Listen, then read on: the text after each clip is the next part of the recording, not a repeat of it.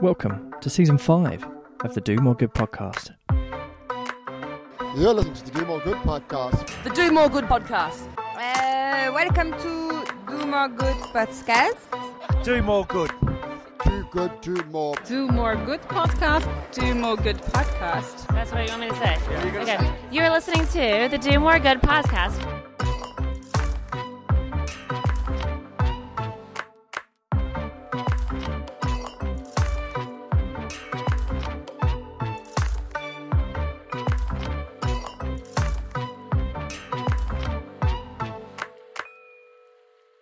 Right, James, here we are, episode number 70 of the Do More Good podcast. How are you doing? I'm good, Kenneth. I'm very good. We've just been talking about how this is my ninth meeting of the day and the one that I have been looking forward to the most. I have to top this off with. But yeah, I'm good. I'm good. How about you? Yeah, I'm all right, actually. Yeah, we, we should just elaborate on that. You did offend our guests just as they were coming in. You were like, this is the ninth meeting of the day. You know, which was a great start to it. But no, other than that, I'm I'm, I'm really Yeah. good. I've had a I've had an excellent excellent day actually. Really good day. Team was all good. I just as I said to, to you guys before we started recording, just had an amazing session with a, a, a conductor talking about her career. And so yeah, I'm I'm I'm buzzing. I'm excited for this conversation. Good. Yeah. I mean, obviously, I, I wish we could have started that conversation before. I'd noticed that somebody else had joined the room when I was talking there. um, but talking of going back, that's going to be a bit of a theme of our chat. Have you ever gone back to an organisation you worked at before, rekindled an old romance? I know you've been flirting with a bit of Clubhouse recently, so it's good to see you back on your in your natural home on the podcast, Kenneth. You know what? We we did talk about this, and yeah, I, I had a, I had a story early in my career where actually the first kind of proper company that I joined, I left once, went somewhere for six months, then went back, and then I'd give it another year, year and a half, and then left again. Oh. And the second leaving was a bit of a mistake. Like I moved into the field of insurance. Oh. And yeah, like this this thing does not even exist on my CV anymore. But I lasted about two months, and then I was like, I've made a massive mistake. Can I go back again? So I went back to the same company again. So returned twice. And the only thing, you know, that embarrassing day of walking back into the office, Yeah. knowing that most people had contributed to your leaving guest, they thought they wouldn't see you again. you know, they were they were waving and smiling when they were all like giving it fist pumps behind your back. But yeah, walking back into the office that first day was embarrassing. But uh, other Oh. than that, I'm I'm not no other no. no Did you other get back to the same? Did you get the same desk? Had they recruited back into your old position, or did you just? They hadn't. They hadn't recruited back into my. Position, How can so- you replace Yeah, Kenneth exactly. Foreman? It was still there. what about you? What have, you've got some stories of? Well, I've done Great yeah, comeback. I've done the I've done the big one that I'd, I've referred to before. I joined Sue Ryder in about 2013, I think it was, and then been there ever since. Apart from a year in the middle where I went to Marie Curie, and uh, you'll appreciate what a big what a big deal that is. I mean, the rivalry there is is fierce. It's like I don't know, Rangers and Celtic, E17 take that. You know, it's like jam and cream on a scone versus cream and then jam. I mean, it's fierce. You have to keep those people apart at at convention. So I have crossed the divide. Uh, yeah, that Yeah. was big. Um, I don't know if there's any bigger ones than that. Maybe our listeners Well- can write in. You know, what are the big rivalries in, the big in rivalries? charities? Exactly. Yeah. But you did mention it earlier, James, and we just have to give a, a shout out. As you say, we featured on our first Clubhouse session this week. A few people that I've mentioned Clubhouse to, they've said, "Oh, you're you're part of that gang, are you?" But actually, it was a really positive experience being on there. I know it was something that friend of the show, Kirsty Marrins, has, has started with Justine and Helen. They've started a the charity club on, on Clubhouse, which is every Tuesday, I think, at twelve thirty Mhm. a, a range of, of guests on and talk about topics. So I was on there talking about yeah the the bringing back of events, which is obviously quite a big deal for a lot of people. But that was really exciting. And actually, you tuned in, didn't you? I did. I tuned in and I kind of lurked at the back. Yeah, I didn't put my hand up or ask any questions. It was about my fourth meeting of the day, I think. So I just, uh, I just sat quietly and listened to you. Oh, you, Yeah. you've d- you've done that before. Right? Should we crack on? Let's do that. Our guest this week is the celebrity CEO of one of the UK's best known, most loved, and largest charities. With an education in biochemistry and a postdoctorate and PhD in neuroscience at UCL, she took her first step into the charity sector, joining the Wellcome Trust in the late 90s to support their communications work on public engagement. She then went on to join the British Heart Foundation in 2003, and her work over the following 12 years would cover communications, policy, and strategy, before finally departing the organisation in 2016 whilst Executive Director of Strategy and Performance. Her next career move would see her take on the Chief Operating Officer role at the Institute of Cancer Research, There, she had a range of strategic and operational responsibilities with more than a thousand scientists and staff and more than 140 million pounds in income. Then, in February 2020, just before the pandemic struck, she made a triumphant return to the BHF as Chief Executive Officer to lead the team in what many have referred to as the most difficult year in modern history. It was great timing. So, with a vision to free the world from the fear of heart disease, the BHF aim to raise money to research cures and treatments so that they can break heartbreak forever. There is no doubt it has been a year of up and downs, but we are extremely excited to hear more from Dr. Charmaine Griffiths. Welcome to the show. Hello. Well, thank you for having me on your 70th episode and James, your ninth meeting of the day. that means a lot. It's very special. You Excellent are- stuff. He is never going to live that one down. I love it. I love it. Charmaine, thank you so much for, for giving us your time this evening to join us. We, we do really, really appreciate it. As we've just said there, I mean, it's been it's been a difficult year. So we, we've we've been asking more this question of most of our guests recently. How are you doing at the moment? How, how's the last few weeks and months been? Oh, thank you, Kenneth, for asking. I'm all right, actually. I'm good. I think I'm feeling the green shoots of spring, um, seeing them outside in real life in the garden and beyond. But also, um, as we start to see the vaccination program roll out and, and seeing family members and loved ones get vaccinated and colleagues alike, starting to see the kind of exit come become real. So I think that green shoot kind of spring feeling is, is strong at the moment for me. So yeah, I'm well, thank you, and hope you guys are too. It's been tough, hasn't it? What a tough uh, year for all of us, personally and professionally. So yeah, welcome a discussion. Nice to take a moment to reflect together as well after such such a turbulent year. Yeah, absolutely. We we typically well for the first what how many episodes, James? We recorded them in, in pubs and cafes and and around London, and obviously have had to do a lot of this through Zoom over the last year. But we're looking forward to, to getting back to that soon. But Charmaine, I guess the first question we heard a lot about your background there and. Probably not a typical background for, for a lot of people in the sector, particularly in fundraising, which we know a lot of our audience is in. Can you can you take us back to the beginning? How did how did a life in the in the charity sector develop for you? I think that first role at Wellcome Trust. So I've always been passionate about health and human health actually, and making a difference to help save and improve lives. And that kind of informed really my choices in doing a science uh, degree and getting interested in PhD in neuroscience and focusing on medical research. And that kind of drive in me came from seeing disability and, and losing loved ones really early in my life. So it's really profound for me. So I was always just really drawn to organisations that made a difference in the world and made a bit of a dent in the universe. And I worked at the Wellcome Trust whilst I was doing my PhD and postdoc on science engagement. And it was really that exposure that got me interested in how to how the, the world of translating scientific discoveries and big research breakthroughs into real benefit for people came alive. And so when the British Heart Foundation were looking for someone to help at that point, way back when in 2003, to help them understand what their research funding did and how it worked to help people with heart and circulatory disease.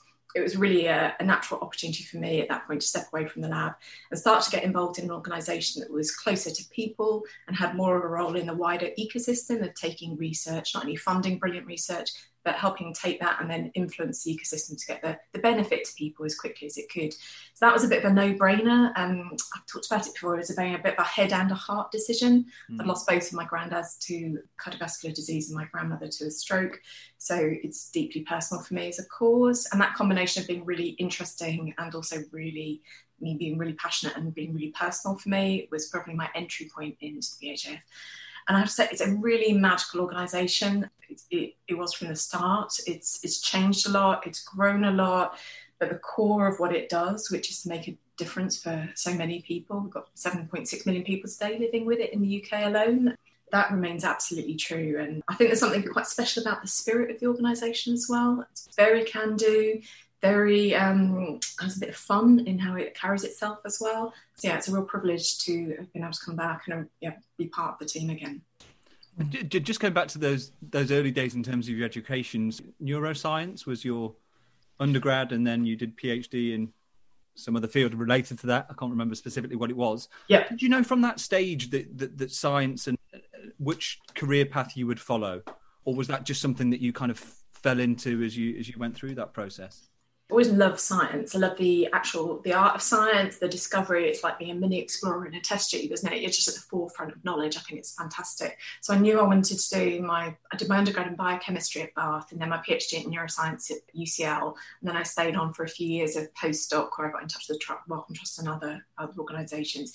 And I always knew I wanted to do that, to, to, to be a scientist, to, to be an explorer and all those kind of things. It was just just fantastic. And it is, you know, it is just such a wonderful discipline and just so fascinating. You get a lot of freedom. Met my husband, you get so, you know, clearly additional bonuses as well as a PhD. There you go. So great experience. But yeah, I always felt I wanted to, to do science. And I think the there was that natural point that came in my postdoc where I'd finished um, a big project and piece of work and published papers.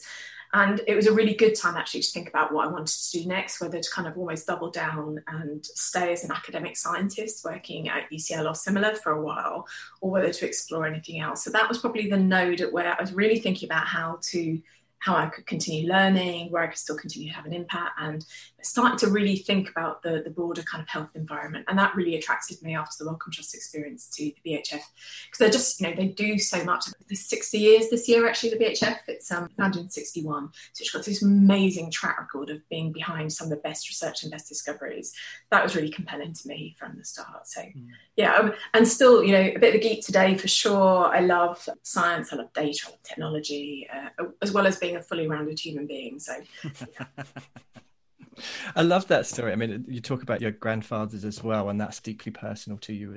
And coming through from the science side, you talk a little bit there about the ecosystem and that rounded view of things. How have you found that? Seeing it from that side, is that that's been an interesting rise through your career? Has that been different for you? Maybe I'm completely wrong. Maybe people do come through the science side more than I know. Well, it's a good point, actually. So there are some brilliant scientific chief execs. So Jeremy Farrar, who heads up the Wellcome Trust, is one. He's, he's fabulous and run large and complex research institutes. But you're right, there are other brilliant colleagues. In particular, uh, I'm going to call out the network of charity chief execs has been phenomenal this year for me in terms of support, and I, I hope I've supported them in return. But yeah, right, there's, there's a full mix, isn't there? People who've come in from a commercial experience, who've kind of grown up through the charity sector and other. So know how I've found it? I think it's been a real privilege actually. I think the I didn't really have many perceptions of what the charity sector would be like when I left the lab and joined it. But I am continually inspired and impressed by it. It has a bit of magic about it, as your podcast is called, people doing good in the world. It's a way in which we take people's emotion, energy, and commitment and change that into genuine impact for people's lives, um, mostly. So I think it's a very special part of the world. And yeah, I've, I've had nothing but good experiences and been in, inspired by my time in the sector actually. And you must be able to talk with real authority on the, on what you invest in as well. That must help as a you know that knowledge that you have allows you to really delve into the details it, it, does help for sure. Um, being able to keep up with the science on some of our site visits, or at least some of it, is, is definitely an advantage. And actually, the discipline of science, which is kind of having an, a hypothesis, testing it, evaluating your results objectively, and learning, and that kind of cycle of things honestly applies itself to life in general. So the, the kind of discipline of science is, is, is really broad. What I would say is that I've been blessed with working with fantastic teams through all organisations I've been with, actually. And I think probably my biggest learning as I've spent time in teams and organisations is, of course, the specialist skill is useful, but actually being able to work with people and draw great people from different disciplines together and get the best out of each other as a team. And I'm really fantastically blessed to have a fabulous exec team. It's just a pleasure to work with at the BHF. So we've got the expertise we need around the table collectively to tackle pretty much any issue. And for sure, that's been tested and met over the last year in, in spades. Mm. And we, will certainly get to the challenges of the of the next year. I guess, Charmaine, we have uh, quite a few people who are listening to the podcast and might be listening today who've, you know, relatively early in their career. And one of the great things that James and I love about doing this is we get to do a little bit of digging on our guests before they come on. And of course, you know, a bit of LinkedIn stalking, looking at what their background is, you know, where, where they came from. And what have you found, Kenneth? Well, no, I'm not. Yeah, I've set that up now, haven't I? This sounds like something really. But but my question was, I think what one of the surprising things about looking in your background was just you know you joined BHF uh, in the first instance a manager position, spent 12 and a half years there, obviously, and I think it was five roles across that time, but really kind of climbed up the organization, you know, manager, head, head, director, director, exec director. How was that experience for you in terms of joining an organization and then obviously having the ambition and, and wanting to progress? Can you can you talk to us about that?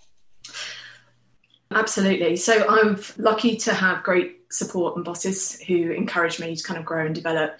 So I left the lab on a Friday, had a weekend off, and then joined the press office team on a Monday. The first time my phone rang, it was Sky News wanting an interview with the medical director, and I had no idea which way he was up. So it was a very sharp learning curve, I tell you, but great supportive managers. I hope that the people across our sector, and I know oh, I hope this doubly for the BHF, have a great experience in a, a, place where you can grow and try new things, experiment, test on new, you know, new jobs, get involved in things that allow you to find the things you're passionate about in life.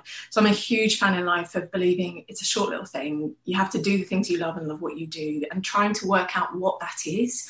And sometimes that's about progression, but sometimes it's just about finding things you enjoy. So my experience of those moments was being encouraged to get involved in projects, um, to push myself, to, to, to grow in terms of experience. And also, I've also really loved learning. That's been a part of uh, my life and still is today. I'm always um, curious about things work. So, finding opportunities to either within BHF or outside of the organisation by becoming a trustee for another uh, smaller charity or getting involved in projects outside is just a great way to grow experience about halfway through my BHF career, I was lucky enough to get a scholarship from the Cranfield Trust, where I'm now chair actually, as of December last year, which allowed me to do an MBA on the side over a couple of years. So was an exec MBA in addition to, to working.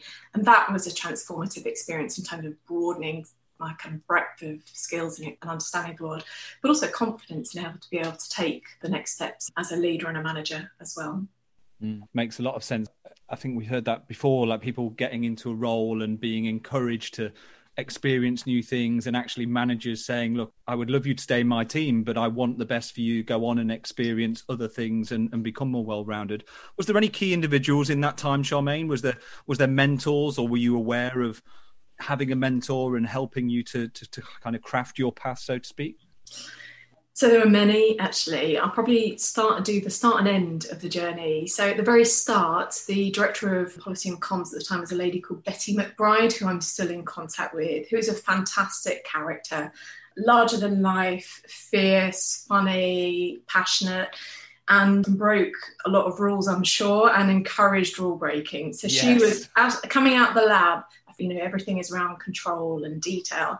She was a fantastic person to watch in action and learn from and definitely she mentored and developed me. So it was a pleasure to work with her for many many years. And in contrast the chief exec at the time was a fabulous man called peter hollins who i'm still in contact with as well. He was balanced and measured and very considered and i learned a lot from him about doing things at the other extreme almost. It was really fun to see them in action more latterly, there have been so many people through my BHF experience, whether it be formal or informal mentoring and coaching, just fantastic. In moments where I've been thinking about what my next step is, or thinking about how to develop, or thinking about where, where I might grow, because we all, we all have those points every day. I've always been touched by the openness of people to, to give you feedback, actually, or to give you time. So, whether it be our trustees or chairs at BHF or others, and just getting interest in people's jobs outside of my own area, I can't think of a time when someone's kind of not accepted a cold call and given half an hour just to talk through either a thought or open up their world to me, um, which is just, yeah, I, I, hope I get the chance to return the favours uh, over the years as well. Fantastic. Yeah, nice. And actually, you get so much from doing that yourself, don't you? I mean, I'm very rarely called upon to do that, but whenever I am, you know, you always feel the benefit from chatting through what you've what you've done as well. So, Kenneth talked a little bit there about mentors and younger people in the sector coming through. It felt like you touched on a couple of really key points there that maybe you might suggest to younger people coming in about a love of learning and constantly wanting to learn. Obviously, you know, we talked about your background and then that approach of that kind of scientific approach around testing, learning, improve, try another hypothesis, go with that. And rule breaking, you added that in at the end, would be kind of your three bits of advice, maybe to somebody who has eyes on the big job in later on in their career. Look at that! You're writing the book. Look at this rule breaking. if only someone would come to me for advice, eh? Yeah. well, it sounds like you've got it. I, do you know those things sound great? They sounded better when you said them than I said them too. What, what I'd probably add to that as well is curiosity about the world outside your organisation. I think some of my best learning or the things that have surprised me or interested me most have been having a look outside and just making sure you're always kind of keeping a view on whether it be people in different countries or organizations doing similar things or different sectors, being curious about what's going on in the world and kind of always, there's, there's always a way into kind of finding out a bit more or seeing if someone's doing something better. Why is that?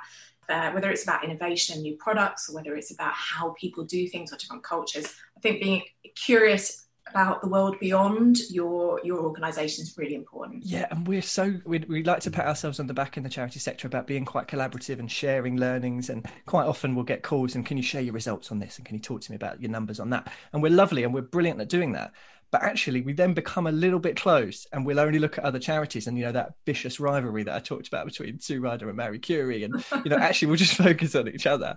Rather than looking at you know we have a big retail arm what are other retailers doing? Not necessarily just charity shops but what's happening in the i agree well, I agree that there's perhaps a tendency to do it, but I see lots of great examples of people kind of looking at up and out. Because I think the learning's two way, like you said with mentoring. I've never had conversations in coaching. I've never had a conversation I've not learned something or thought something differently about. It's always two way. And I think the same for sectors with us and as a charity sector and beyond. I think there's huge learning in both directions. And we, we see that when we have new staff and colleagues who move between different sectors or trustees. There's constant surprise about the level of professionalism, the level of ambition, the level of performance in our sector that we should be deeply proud of. It's, you know, big part of the fabric of society, attracts fantastic talent, makes a big dent in the universe. So we've got a huge amount, not just to learn, but to give. So being part of the kind of wider ecosystem makes a you know, huge amount of sense on just so many so many levels. And i think also just thinking globally as well i've been thinking a lot over the last year of course as health and matters and covid have got us to focus on health and science more than perhaps we've ever done before in our lives um, for most people. Thinking about the global nature of collaboration and moving when we're trying to do so much with less mostly in the sector at the moment actually making your collaborations work really, really hard, looking for where you add unique value, not being defensive about your boundaries, being really clear about and confident about who you are and also who you're not. That's okay as an organization or as people. So, yeah, I've been reflecting a lot on the importance of collaboration and the value of competition sometimes, but probably not as much as we had pre COVID. And on that collaboration point, Charmaine, I guess just from your recent experience, because I think question will come in uh, in a moment, but I, we, we've heard a lot about collaboration during this period. You know, charities are obviously struggling in resources in a number of different areas. Big charities, small charities, the whole sector has been uh, affected. As the CEO of one of the biggest charities in the country, are you noticing more collaboration right across the sector? Are you seeing examples of that more so than you would, for example? Well, I suppose you don't have the background because it's always been COVID for you at BHF. It surely has. But, but I mean, pre-COVID. Yeah uh, have you seen a marked increase in that? It's been a lifeline more than increase. This last year, it's been such a pleasure to get to know colleagues and chief execs from across the sector in a spirit of support rather than anything else. Wow. So um, it's a privilege to be a member of the Richmond Group, which is the chief execs of the largest health and social care charities who've come together for many years to help influence on common agenda points. And, you know, at the peak of the pandemic, we were on calls every week to share intelligence, share views on, on how to approach things, support each other, both in practical terms in our jobs and for our organisations, but just as people as well, going through such a turbulent time. And I've been nothing but inspired and impressed by the openness and generosity that people have shown each other.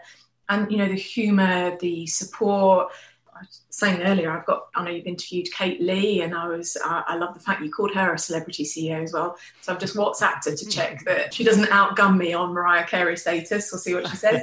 but it's that kind of connection that I think this experience has been so challenging for all of us. Mm. Small silver lining for me has been the spirit of collaboration at the most senior level, and not just saying it, but doing it, making decisions that help ourselves collectively in lots of ways, uh, organisation professionally. It's just been fantastic. And I hope that continues long after this. And I think it will have to because we are trying to do more with less. And I think and under those circumstances, we have to get better at working together as a sector. I believe in competition where it engenders innovation and it engenders, you know, helps up, all of our games in the same way that any team sport where people are competitive within, everyone helps up their own games, great. But actually, the, the main focus and the main energy should surely be about making the most difference in the world, the biggest dent we can in the universe together. And do you think you will see more mergers in the future in the charity sector? Because I think collaboration can often come to, to mean a merger, and, and at a time where you say resources are really tight, things are having to be restructured. Do you expect we'll see more of that in future? So I'm sure there'll be some more of that. To be honest, there's scarcity of resources. Exactly how that will play out, uh, I don't know. Actually, it's my pleasure to be the chair of the Cranfield Trust, which I think I mentioned. And as part of that, it's a small organisation that marries pro bono or volunteer commercial experience with one wonderful small charities in particular who, who need kind of generally business advice. So we've been thinking a lot about that because it's probably at the the smaller organisation level that this is more of an issue and thinking about what support we can put in place to help people have those conversations. I guess the reality is that so many people are under such pressure at the moment that there is a real desperation with many organisations about how to keep going. So the headspace for, I would say, some of the discussions around what mergers could look like is limited and there's huge amount of pressure on actually just keeping going, let alone thinking strategically about that. However, there have been some really great examples of people coming together and making just sensible decisions or accelerating conversations that have been, you know, happening for years. And I, I think as long as we've always all collectively got on our, our minds the interest of people here to serve first and foremost, that's the thing driving the decision, then then good for people who make that choice. So, whilst Kenneth is off getting the drinks in, I'll just remind you that you can follow us on Twitter and Instagram at Do More Good Pod, or take a look at the website domoregood.uk, which is where you can sign up for the Do More Good newsletter. A reminder about new episodes, news on our latest plans, and perhaps some VIP content. Now, I'm a big fan of the like, whereas Kenneth is more of a retweet kind of guy. Either way, we'd love to hear from you with thoughts, suggestions, reviews, or just to let us know you got home okay. Anyway, He's on his way back now. It's interesting you talk about Kate there, and we look forward to getting that that WhatsApp message coming through any second now, I'm sure. But she she told an interesting story about how when she joined Alzheimer's Society that she was waiting and waiting for them to call and they and they didn't ever call and she ended up applying for the job. You've obviously, as we've touched on, you went back to BHF what was it about the timing? Was it uh, just the right moment for you? Did you have to give your leaving present back like Kenneth? How was it for you? How did it come about? Do you know, I got the most beautiful leaving presents. I'm very grateful they've not asked for them back, but I'm, I'm, maybe we'll recycle them at some point in the future. Who knows? Yeah, just such a privilege to come back. As I said, BHF is a huge part of my life. It's been one third of my blooming life, let alone my working life, in terms of my, my time with it. So it really matters to me. So when Simon, my predecessor, Simon Gillespie, who I had the pleasure of working with for several years, announced his retirement. It was clearly a real moment of excitement for me to think about the opportunity and a real privilege to come back. It is a bit magic. The people are fantastic. The cause is urgent. Deep personal connection. It's it's yeah. It was a really simple choice for me to kind of express interest uh, in the job, given it's just the best charity for sure. Not that I'm competitive, and I don't mean that. It's just I just love it frankly. It clearly comes through. I was just going to say, what was it like that first day though, walking walking through the doors? I'm sure there was a bit of nostalgia there about the, the red and the brand, and I'm sure people around that you'd worked with in the past. I came back. My director, or previous director, walked out of her office and said, "Oh, you again," and then walked back in. Yeah. Had you just said it was your ninth meeting of the day? yeah, it was only nine a.m. Was it? Yeah, I, I, could understand. Yeah. I could understand that reaction it was it was quite emotional to be honest. I had that part I probably hadn't clocked as myself as much as I thought I would, mm. and, and even going so the interviews were held on site as well. I kind of done all the prep, logically ready, very rational kind of approach. Knew what I was, you know, I prepared as well as I, I knew I could for it. But actually crossing the threshold of the building for the first time in a few years, just the wave of emotion, even on interview day, let alone the kind of first day coming back, was quite was quite unexpected and I think that is just a it's, it's, simply a reflection of how much it matters. It's um and that's about the people as well as the cause. It's just yeah, it's just really, really good. Coming back on first day was amazing. 10th of February, I remember it clearly. It's very excited. Had a wonderful induction, literally a six month induction plan that just looked beautiful. It was a thing of beauty. So much love and care had gone into it. Been looking at it for a month. I'd done a, you know, had a pre-read, and Simon had been generous enough to give me some some time in handover. Yeah, it was that that day. Well, clearly a year and a bit ago now. Beautiful, sunny, glorious 2020 was rolling out before us, um, but clearly the, it, the year ahead was not quite to be. Because it does feel, I mean, in my experience, it does feel quite warm that you kind of you recognize you know you have relationships with people you're kind of getting back in touch with people rather than the full induction of meeting everybody and you can just get going you can just you're, you're a little bit further ahead and you can get things done obviously that was an advantage this year because things as you say just completely changed what was the I mean, it's diff- as Kenneth says, it's difficult for you to say because you didn't know it beforehand. But what did it feel like that the impact of that was? Was it oh, uh, Sue Ryder? It was overnight. Boom, everything changed overnight. Was it the same for you guys at BHF? Yes.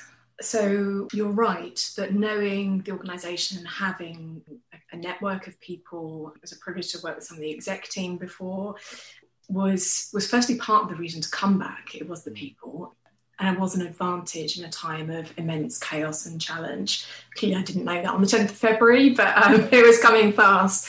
In fact, it was a, a, year ago today, it was the 18th of March last year in 2020. It was the last physical day we had on site before we locked down our offices and then shortly after our shops and the scale and speed of the impact of the, the lockdown restrictions on our operations at all levels, uh, you know, on the 730 shops and stores across the UK, on the thousands of staff and tens of thousands of volunteers that we have, on every aspect, literally every aspect of what we do, our research happening in laboratories, the clinical trials we support, the way we do business just changed in a heartbeat. Yeah, I can imagine that must have been a bit of a shock to, to the system uh, with that six month induction sitting there thinking yes i'm going to sit down and it's going to you know going to get into it and then boom here we go. What were your priorities at that time charmaine? As, as a new newly appointed ceo coming into to lead one of the biggest organizations with a great people and a great culture and i think just reflecting on in hearing you talk about it every interaction i've had personally with the bhf has been really great. The people have always been great so i'd certainly echo that. How did you prioritize being a new CEO, engaging the, the your workforce, the people, but also reacting to what was going on with COVID? So, literally a year ago today, my exec team and I, we were probably the only people bar a handful in our head office in a big distance conference room looking at what's coming. And one of the things I know we got we got right was we chose four priorities that we said we would stick to and be our guiding stars to kind of navigate us through it.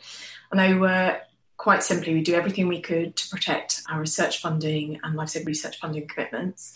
We would be there for the people who needed us most, the people with heart and circulatory disease, who we knew already there would be a COVID 19 connection to people who sadly passed away or became critically unwell because it's quite obvious there's a cardiovascular connection early.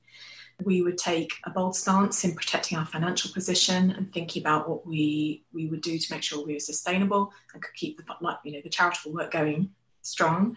And lastly, we'd support our people through the change.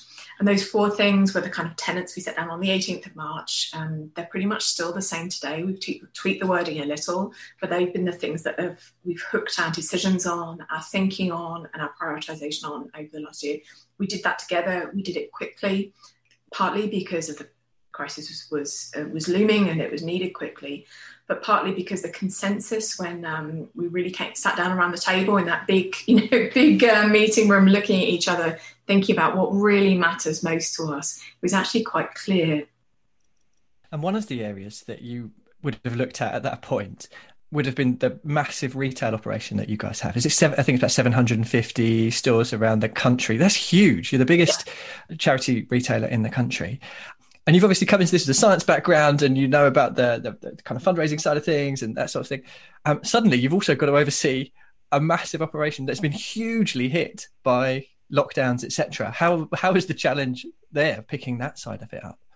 Well, firstly, we've got a fantastic retail team. They are absolutely stellar. So, headed up by my colleague Mike Taylor and um, his colleague Ali, they do an amazing job with their team of running that estate.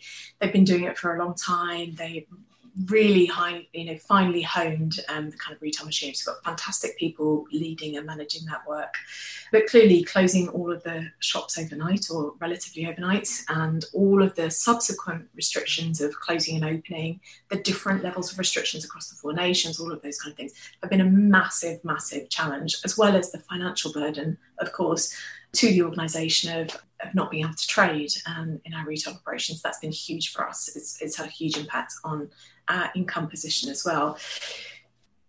We actually had, and it was in place before I started, but really started to gear up last February, a coronavirus response group that was headed up by our Director of People and OD, Kerry Smith.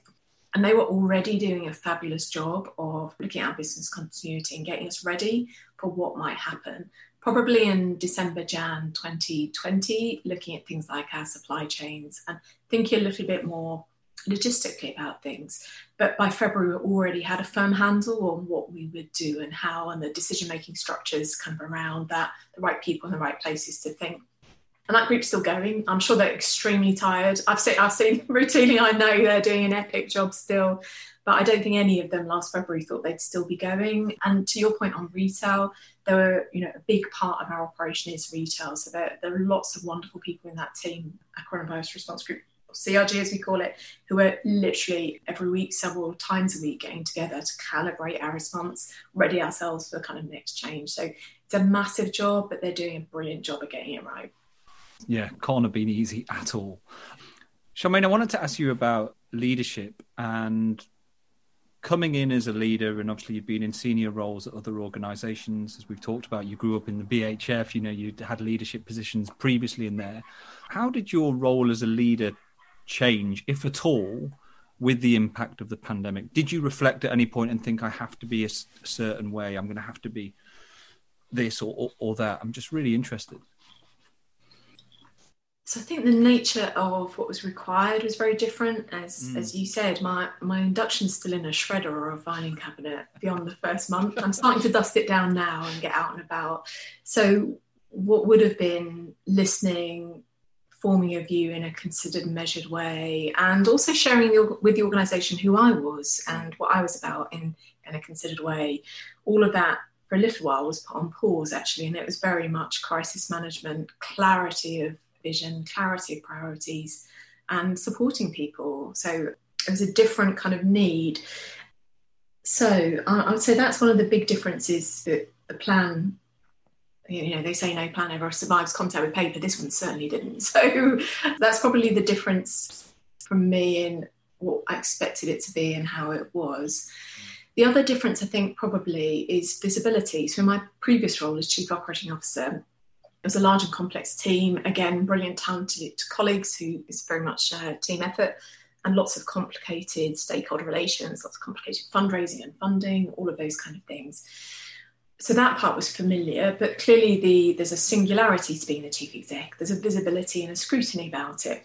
And I think one of the things that's been quite a challenge this year, I think, for many leaders. It's been how to engage with people and really connect with people and bring yourself to life as a leader when you're doing that through a screen or a Zoom call or a Teams call. The thing I miss most this year is people. Being able to be with people, really hear what matters to them in unscripted ways, all those tea point moments and, you know, drinks after work or just walking around the office and sensing things and actually having to rely on us using often scheduled and very limited video broadcasts has been probably the biggest challenge of the year actually beyond obviously managing the crisis.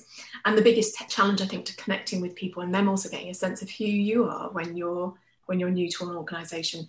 But people have been brilliant and honestly they're just so thoughtful you know getting in touch checking you're all right sharing snippets letting you into their lives as well as hopefully me in reverse into their lives and back.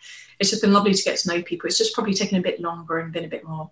I just can't wait to get back in. No, I definitely get that, and it's definitely more clinical, isn't it? This way, I mean, yeah, you're James, right. It's a great word. James and I were talking about it, and James has got so much l- less funny since we have been able to do this face to face. Like I actually used to quite enjoy. You know, I mean, imagine there. how funny I am face to face. This is just yeah, God but we have lost we've lost something that's been quite difficult, particularly in this podcast setting. You know, when we've we wanted to keep an informal tone to it, and that yeah. really helped being in a in an environment that was quite informal, where there was, you know, maybe a little bit of background noise. You know, it was like sitting down. We could get, you could see the full Yeah. person's body language, and everything feels very similar. So, yeah, can certainly mm-hmm.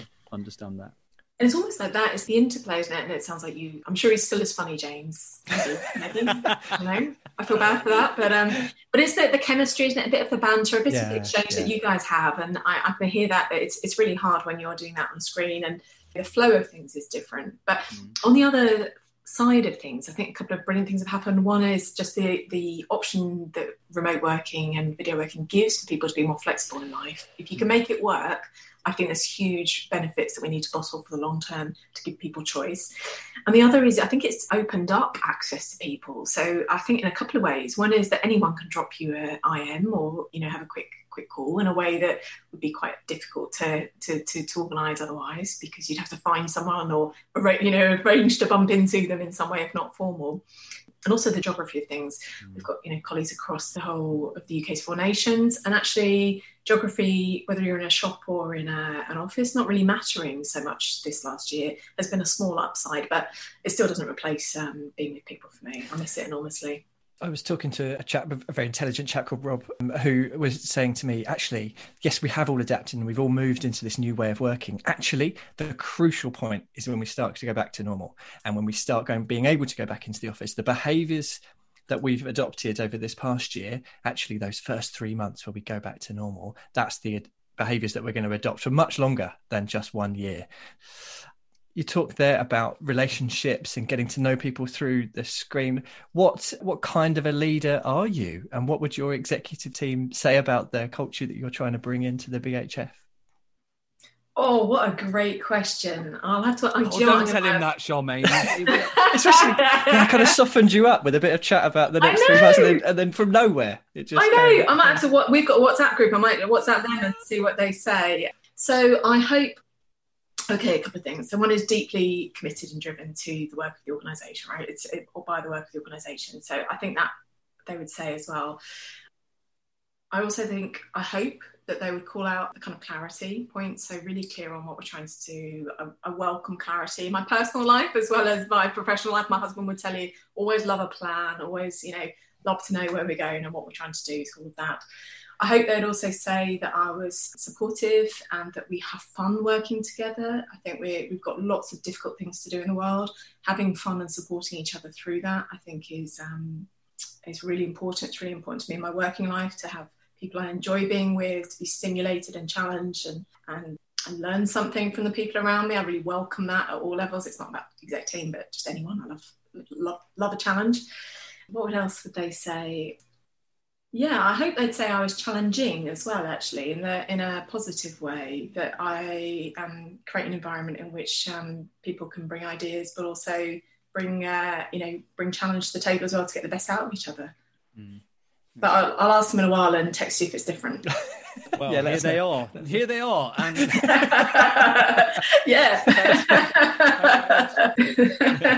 We're close, but not that close, I tell you. You've, you've talked a lot, Charmaine, about uh, continuous learning throughout your career, and, and I'm sure you've learned a lot over the last year. Quite often, CEOs are feel like they're untouchable. You know, they're they're, they're far away. You, you're running a huge organization, and I'm sure that's not something that you try to do, but it's just by the nature of being one person at the figurehead of an organization. How do you actively continue to to learn and develop yourself in terms of your own personal development? How do you make sure that that you continue to do that?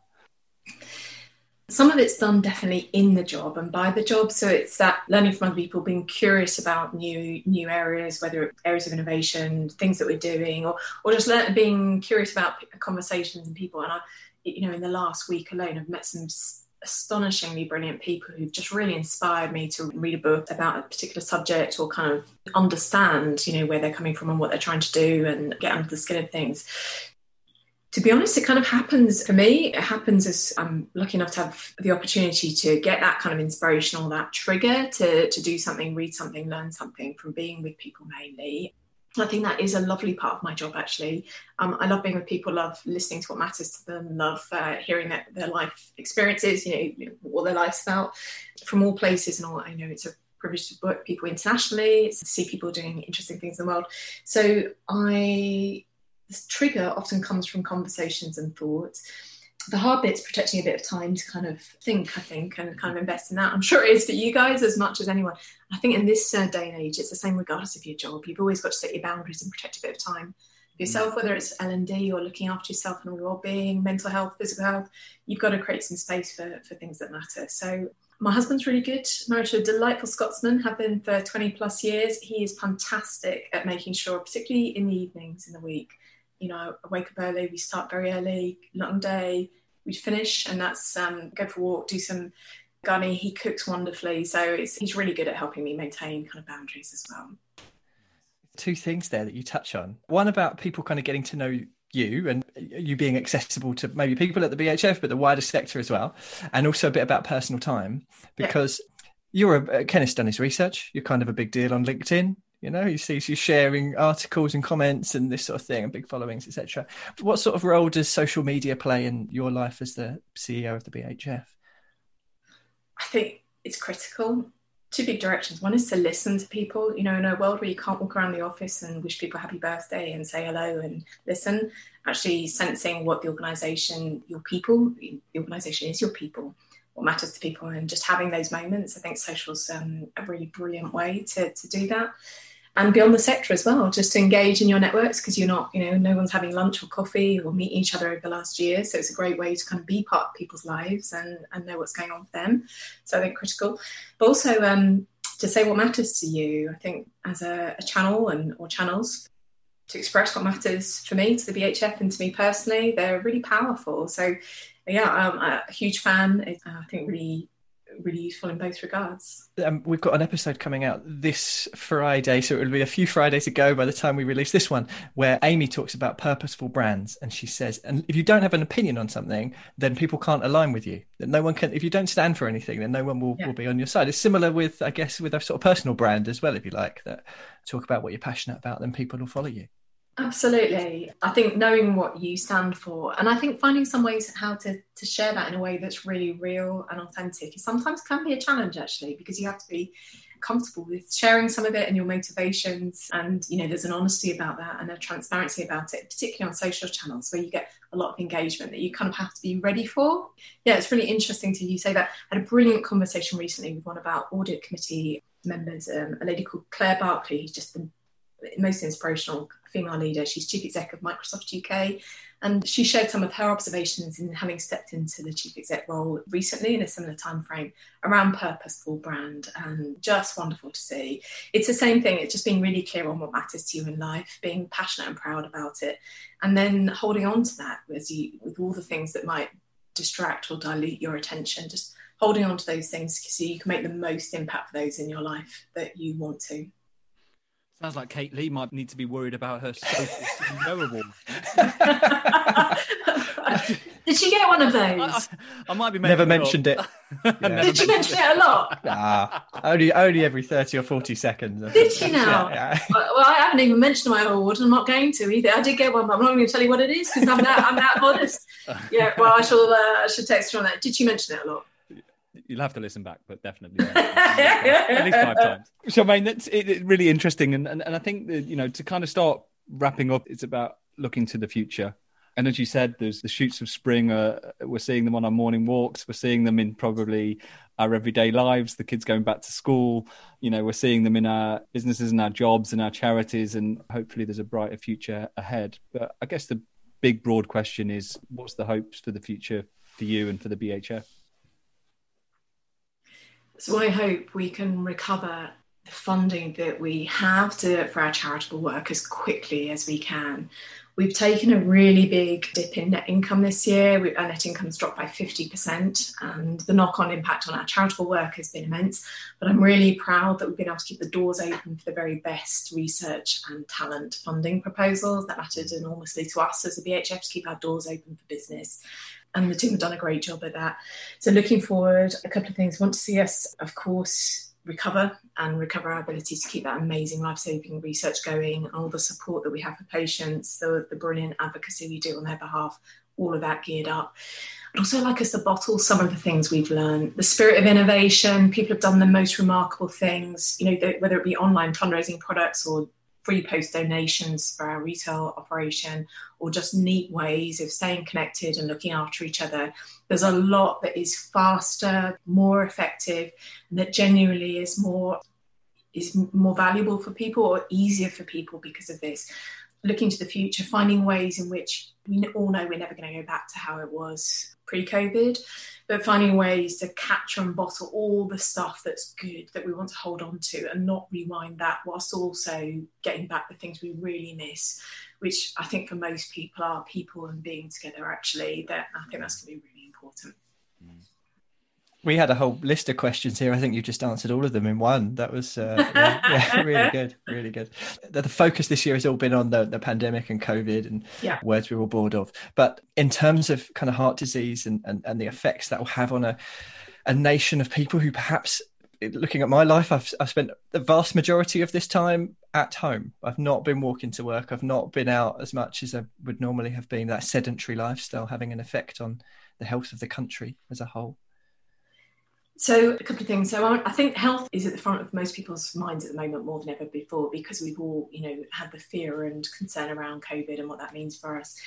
I think probably we've all experienced it in different ways. I mean, there, at some extremes, some people have really gotten into fitness and exercise. It's been a big release for them and actually a chance to establish routines. And on the other extreme, people have really struggled to to balance either you know, caring or childcare commitments and life and job and all the rest, and haven't made that work and everything in between. I think all of us have probably been affected negatively, I would say, by it in one way or other. But it's you know always an opportunity to kind of do things differently. And so, James, if you are struggling, we've got an amazing My Step challenge. They've also got you know if you want to join me in the April 100k challenge, you do 100k walking or running over April consider it a challenge here, here and now. Um, God, I don't feel like I could, I could, there's no way out of this. I've got to sign up, haven't I? Well, it is your ninth meeting of the day, so I think some kind of payback. But you know, there are lovely things to do. So I think, you know, is health in our minds, of course, is is um, are there lots of ways you can do things that hopefully will help keep you healthy and well, in lots of ways because exercise is brilliant for your mental health as well as your your physical health and your heart health, of course. And uh, you know, for the BHF, but also lots of charities, they've got wonderful, wonderful things to get involved to kind of help keep you going and um, getting out in the morning as well. Yeah. James, it's a really, really good point, and actually, we, we spoke about it a little bit on the, the, the clubhouse thing we were talking about earlier. You touched on it, the inactivity. I think that's you know a huge thing that we really haven't spoken about a huge amount or heard a huge amount. Particularly around kind of lower socioeconomic groups as well and yeah. how they have been impacted. And actually, yeah, the, I think that the stats were showing at the start of lockdown that activity levels actually dropped something like 10, 15%. And I can't remember the exact figure, but it was extreme. And, yeah. and coming out of this, we've got a, a, big responsibility to try and get everybody back up and he- and healthy again. So I'm sure charities and, and events and everything will have a will have a part to play in that as we look to the future. So for sure. I think for people who are, you know, or charities and organisations that are brilliantly focused on helping people and their their health, there's a lot of work to do, isn't there? And um, and some great ways to get involved and brilliant support and tools and all the kind of things, as well as communities to get involved with that can help do that. So us mobilizing ourselves for want of a better word and, and helping helping people stay healthy or, or get healthy is going to be really important.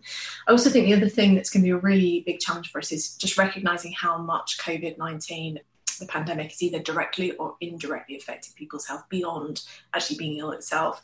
Mm. So we know that, for example, there's a wave of people who have suffered not because of COVID, but because their treatments or care have been displaced by the impact it's had on NHS services and treatment and actually getting through that backlog, actually, you know, kind of getting people treated well and, and looked after is a huge challenge for so many organisations. You've seen the cancer charities um, come together brilliantly in the last couple of weeks to talk about the scale of that issue.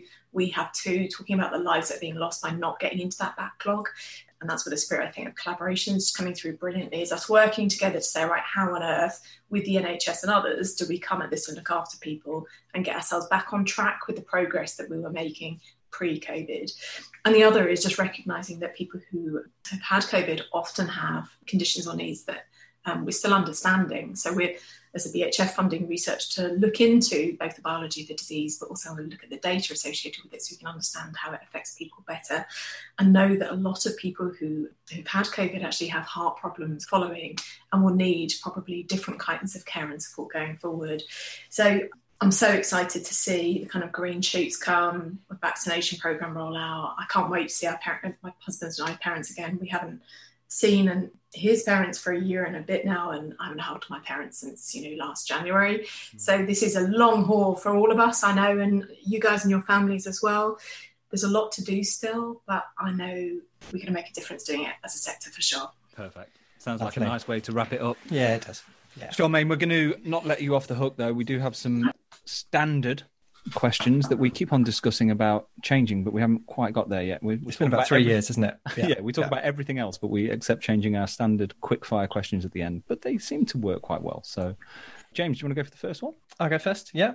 So, if you could transport back in time and meet your 20 year old self, what piece of advice would you give and why? Oh, killer question. I'd probably say relax a little. So when I was 20, I was doing my degree in biochemistry, spending a bit of time in Australia. I won't bore you with it, but snorkeling for sea snails to look at whether their venom could help people with stroke is the best placement ever. Getting paid for it as a student, amazing. I would say just to probably relax to enjoy the moments a little bit more. I think that's something I've learned as I've gotten a bit older. Take nice. them in. Take them in when you experience them. Yeah, good. Can you tell us about one life hack or a productivity tool or a habit or a skill something that you've taught yourself recently that you think everybody needs to know about? Recently, oh my goodness. Um, well, I'm a huge fan of apps and tech and to help keep the world organised. My biggest probably life hack is the zero email inbox. So keeping the inbox empty. What?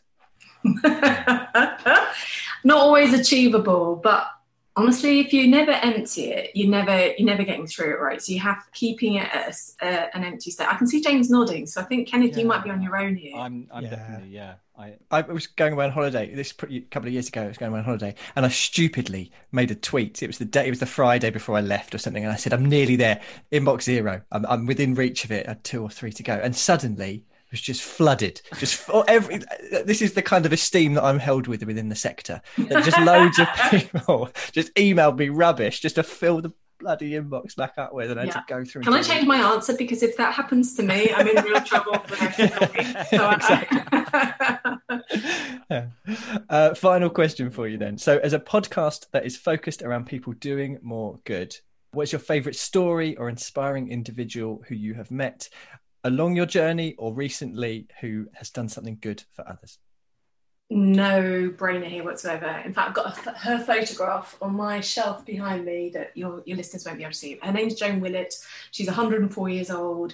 She was inspired by Sir Tom this summer and had in her 80s a heart procedure and surgery where she recognised that the BHF had been part of making that surgery possible and credits that with giving her decades more life. And this summer, she, for her 104th birthday, walked up and down a hill outside her care home in Hastings and she raised over £50,000 wow. for the BHF. Inspired by Sir Tom, she said, if he can do it, I can do it. And I, I love her, um, which is why her photographs um, literally framed on my shelf because she's a reminder that we can all make a difference. It doesn't matter where you are, what you've got, or what you're doing you can all make a dent in the universe. Mm. So Joan Willett, my hero of 2020 for sure. Let's get let's get her on, James. Let's get her on. Sounds brilliant, amazing. I mean, I think we'll probably wrap it up there. Look, we just want to say thank you again for, for your time. We, we really appreciate it. I think it's it, it's great to show that you're accessible, that you're authentic, and it's been great to hear about your, your journey into the sector and, and what you're experiencing and your hopes for the future. So, any final thoughts or anything that you you'd like to leave the audience with? Apart from saying thank you to you both, I've really enjoyed the conversation and a moment to reflect in a really busy year as well. So, apart from that, saying thank you, I'd say look forward to the 100k challenge, James, in April. I'm all in, yeah. I'm, You're I'll, all in. I'll sign up after this. That. Yeah. yeah, and good luck for your 10th meeting of the day. I hope it goes as well as. Brilliant. Brilliant. Yes, I like this. You, James, you stole my joke. You stole my end joke. I've been saving that one up. I've got it scribbled at the top here as my fight. Yeah, there we go. Can you, James, can you come up with anything else as your final joke? No, that's just that's been brilliant. I've really enjoyed the past hour. That's been just as we thought. The ninth was the best of the day. Apologies to the other eight. All right, let's wrap it up there then. Thank you very much, both. See you soon. Cheers. okay. If anyone wants to kind of follow up and actually enjoyed this thing, where can they find us? Well, we're on Twitter, Kenneth, at Do More Good Pod. Instagram? At Do More Good Pod. Have we gone multi-channel and even gone to YouTube? We have, but you can find all those videos on the website domoregood.uk. And if you want to contact us by email, please use contact at domoregood.uk.